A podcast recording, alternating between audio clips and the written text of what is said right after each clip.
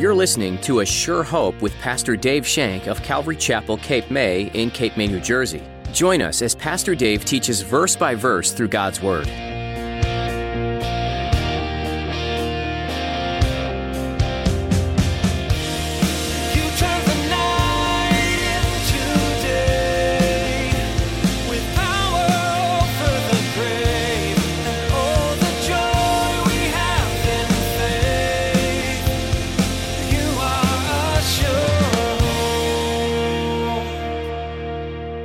Get promotions, to, to gain a better career, to do this or do that. And we've cast our children aside.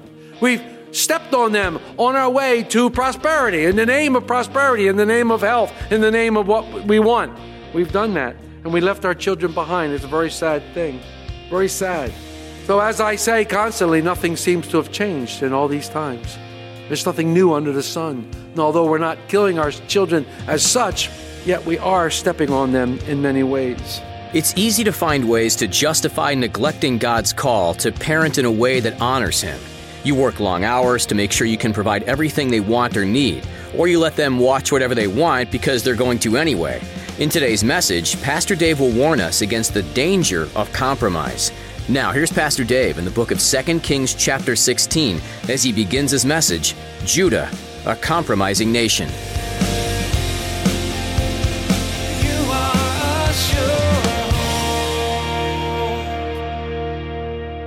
We are going to continue in our study in the book of Second Kings. We are going to be in chapter 16. Chapter 16 of Second Kings. So if you will turn in your Bibles to chapter 16.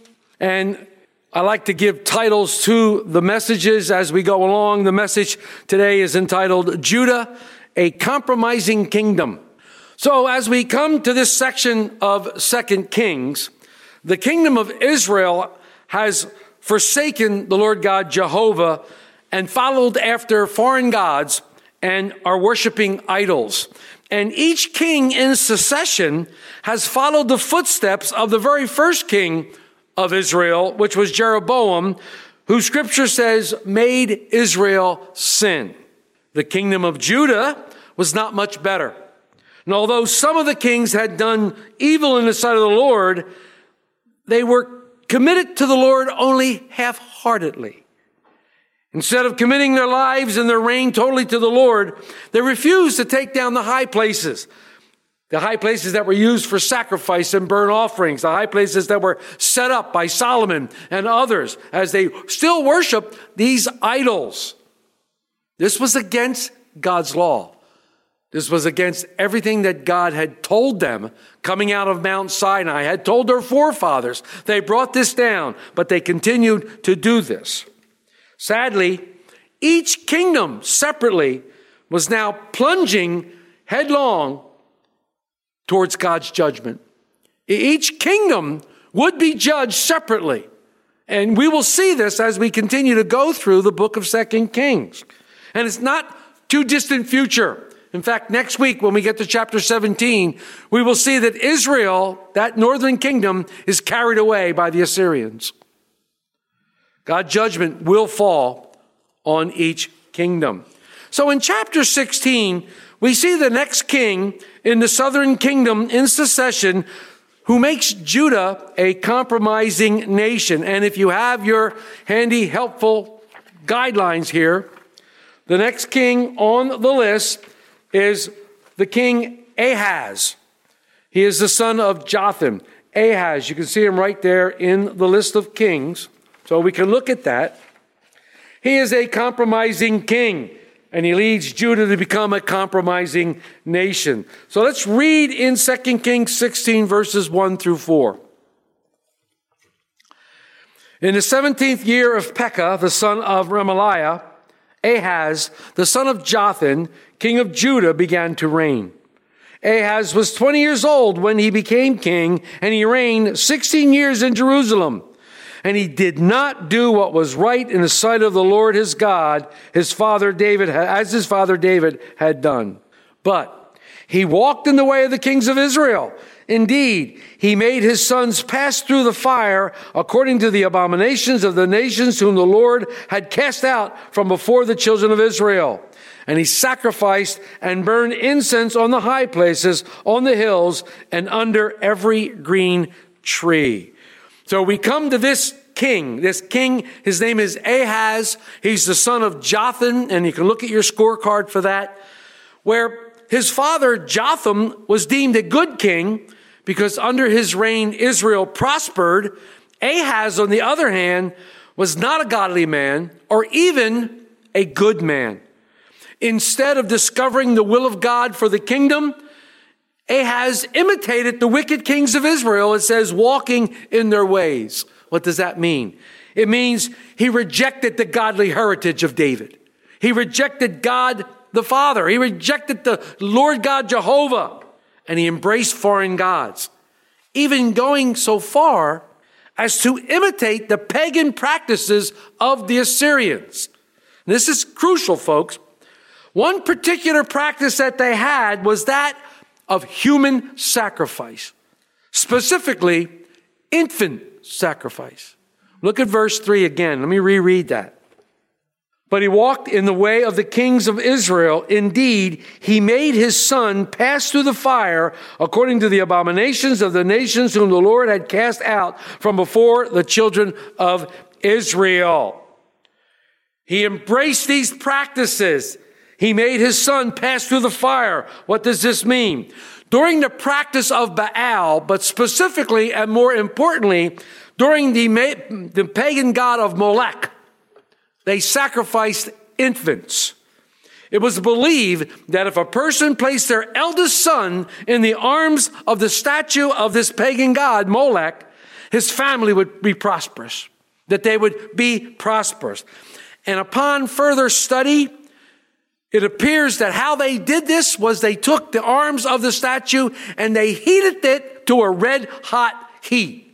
They heated it to a red hot heat and then they would place the infant son into those arms and immediately would burn up and die. They destroyed these children, these harmless, beautiful little children they destroyed.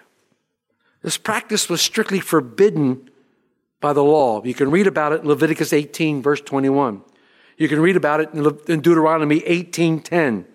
And because of this, in Leviticus 20, the Lord passes a death sentence on all who worship Molech.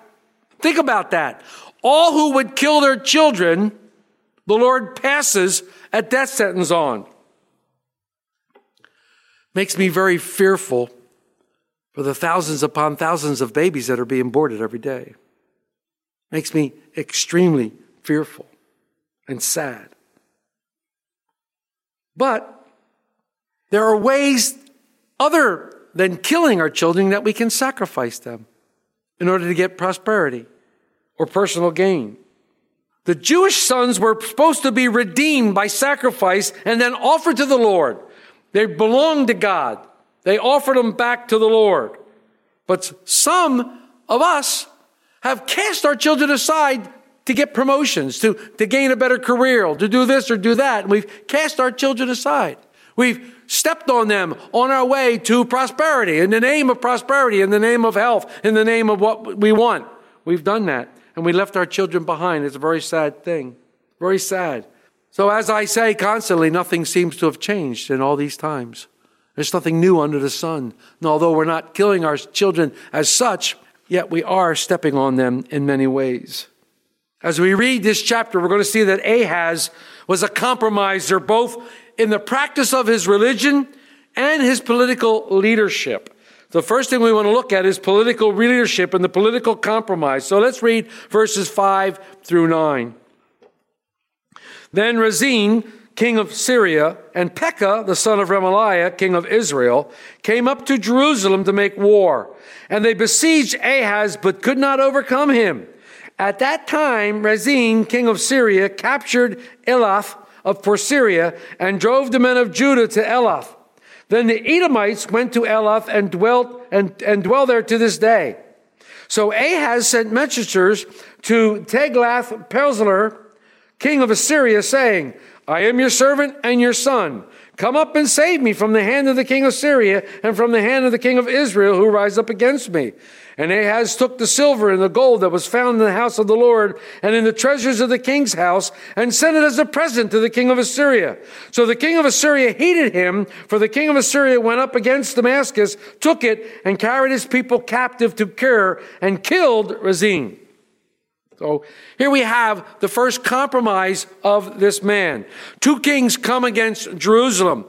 And again, we need to go to the, sec- the 28th chapter of Second Chronicles to really get into the meat of what's happening here. We need to look at that because it was actually the Lord who brought these two kings against Judah. It was the Lord who set these two kings against Judah to punish Ahaz for the treatment of his son. So the Lord is punishing Ahaz and he's punishing the nation Judah. A great deal of damage was done by these kings, but they couldn't take out Jerusalem. They, they failed. We read that one of the sons of Ahaz was killed and about 40 officers of the state. Again, Second Chronicles 28 goes into more detail than what we have here in Second Kings. And although the enemies of Judah could not capture Jerusalem, they did cause great damage by killing thousands of soldiers and then taking thousands more prisoners off to Samaria. Once again, reading Second Chronicles, we find out the Lord raises up a prophet in Israel to warn the Samaritans that they were breaking God's law and inviting his judgment by taking people to Judah. The prophet's name is Oded, and he pointed out three sins that the army of Israel was committing. First, they were capturing the people of Israel. Remember, these are God's children still. They may be in the northern kingdom, but they are still God's children. Not only were they capturing the people, but they were killing them indiscriminately. And thirdly, they were making slaves out of the captives, and no Israelite should be a slave according to God's law. So they were breaking God's law left and right. And Oded prophesied against them. He told the people of Israel that in doing these things, they showed no fear of the Lord. And basically were asking and basically begging for the Lord to punish them by doing these things. God was indeed angry with Judah, but he would be also angry at Israel for threatening Judah in the way they were. What is really, really interesting is that after the message was delivered by the prophet, the leaders of Israel stood and affirmed what had been told to them and urged the army to cease and desist and not sin against the Lord Jehovah. The remarkable thing happened. The people accepted the message of God and they repented. They changed their, their treatment of their prisoners. They fed them and helped those who were wounded. But unfortunately, this was short lived. They eventually go back to their wicked ways. They let the captives return to Judah with a message. What do you think the message was that the captives took back to Judah? Be careful when you have captives of your own. Be careful to take, or else you too will be carried away captive. This falls on deaf ears because we know that in not too many years hence, Judah would be carried away to Babylon and they would become captive for 70 years, according to God's prophecy.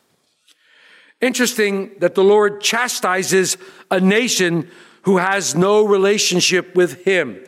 The Lord chastises a nation who has no relationship with Him. And, and you know that in Psalm 33, that beautiful statement that the psalmist makes, 33 verse 12 says, Blessed is the nation whose God is the Lord, the people he has chosen as his own inheritance.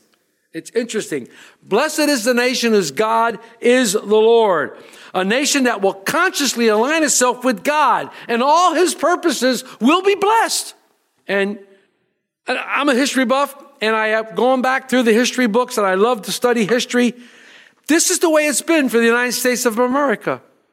It has been that way for a long time. We have been a very blessed nation because our God has been the Lord. The nation was founded on Judeo Christianity principles. All the things that were written were about Christianity. And here we are now turning our backs on the Lord. We're turning our backs on the Lord. It says, Blessed is the nation whose God is the Lord. That doesn't seem to be happening right now. That doesn't seem to be happening. So it's a very tense time. I like what Guzik says. Quote, in a national sense, this is Israel, the people and the nation chosen for a unique place in the plan of God. In a broader sense, it speaks of blessings that belongs to all those chosen by the Lord, regarded as his own inheritance, including us, United States, those who have accepted Christ. We belong to him. We belong to him. Ahaz has to raise the money somehow to pay for this help. So he robs the house of the Lord. He, he robs the house of the Lord to help pay for this man. Instead of going to the Lord and asking for help, instead of humbling himself before the Lord, instead of asking for the Lord help, he has to rob the, the, the house of the Lord to pay for this man. This is what happens when we don't have a great relationship with God or no relationship with God. We go to man. We look for man's responsibilities. And here I am looking around like people are here. It's crazy. We go to man's responsibilities and we, we look to man for our help. How crazy is that? We have a wonderful God who owns a thousand cattle on a thousand hills. He, he owns everything. He created everything. But yet we all we want to do is go and get help from man. We desperately need man's help instead of God's help. Israel the entire nation, both the northern kingdom of Israel and Judah, has been shown time and time and time and time again that if they would humble themselves and come before God and seek his face, he would do wonderful things for them. Likewise, church, if we would but humble ourselves, if we would seek God with our whole heart, God will continue to do mighty works. He will continue to do the things that we ask him to do. But when we have a half hearted relationship, we seek other things instead of the Lord. Ahaz is saved by this Assyrian guy, but it's going to cost him dearly. This also happens when we go on our own instead of looking to the Lord. It costs us dearly we end up having to pay something because we're talking about compromise and we start when we start compromising our values when we start compromising our relationship with the lord it usually ends up costing us dearly. Usually ends up ending costing us with great pain and suffering. So judah was being attacked by israel and syria but god also brought the edomites into the picture and the dreaded philistines also into the fight Ahaz sends word to the Assyrian. He asks for help.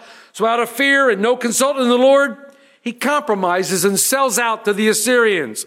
Ahaz did not go to the Lord because he didn't have a relationship with him. He didn't make the Lord the priority of his life. Therefore, why consult him if he's not one person who I have a, a relationship with? So as he speaks to these enemies of Israel, he sounds like, as one commentator says, I love this quote, a flattering flunky, what we would call a bootlicker. I, I like that. I don't know why I like that. So this bootlicker, this guy, he goes to this guy, and look what he does. This is what's interesting to me. He comes up to this Tiglath guy, and he calls himself his son, his servant. This is a strange position for a descendant of David. This is a strange position for him to take before a pagan king. I'm your servant. I'm your son. This is a hard position for him to take in front of this man. Just turn your back completely on the Lord God Jehovah. So, what does this bootlicker do? He takes all the wealth of the Israel temple and he places the items and he sends it to the king as a gift. It becomes payoff money, it becomes tribute.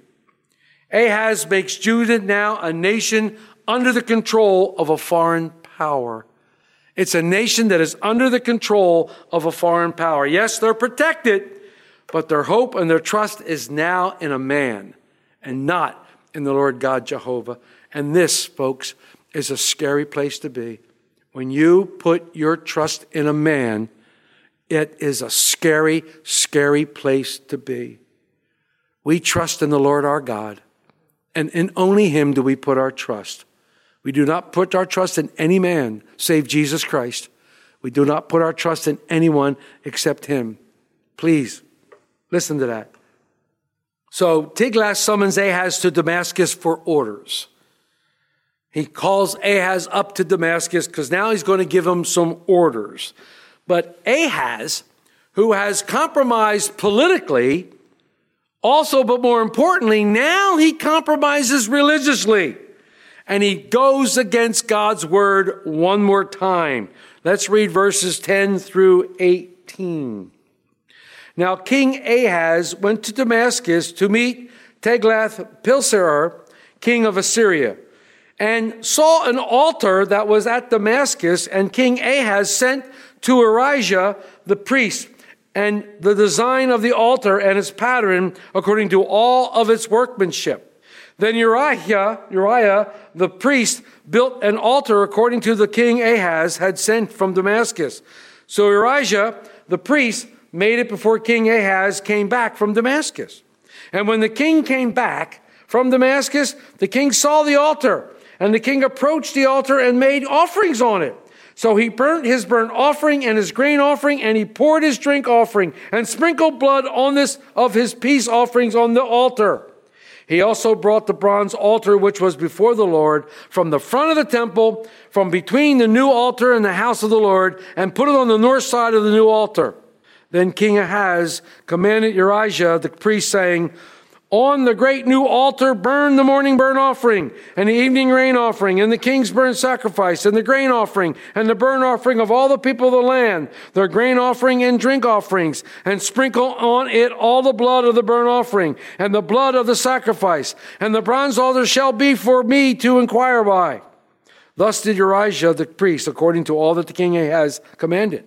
And the king Ahaz cut off the panels of the carts, removed the lavers from them, and he took down to the sea from the bronze oven, oxen, excuse me, that were under it, and put on the pavement of stones. Also, he removed the Sabbath pavilion, which they had built in the temple, and he removed the king's outer en- entrance from the house of the Lord on account of the king of Assyria. Wow. This is some heavy duty stuff. This is really some heavy duty stuff. It's one thing for him to compromise politically and give up his stature as king and basically become a bootlicker to this guy. It's one thing to do that. But now he's in total rebellion against the Lord our God. He's in total rebellion against the Lord God Jehovah. He's actually re- rearranging the temple. He's taking out the things of God that God showed Moses to build in the tabernacle, that God showed Solomon to build in the temple. He's actually removing those and bringing in now this pagan altar into center, front and center in the temple. This is horrendous, folks. But I, I have to ask the question you remember what happened to Uzziah? When Uzziah went in and thought he was a priest and took the part of the priest and he did priestly things, what happened to him? He got leprosy. He was struck with leprosy. Nothing seems to happen to this guy at this time. But he's set up for a giant fall. This guy is now set, not only has he set himself up for a giant fall, he set the nation up for a giant fall. He is setting Israel up to be chastised by God, that God's judgment would come upon the entire kingdom. You are sure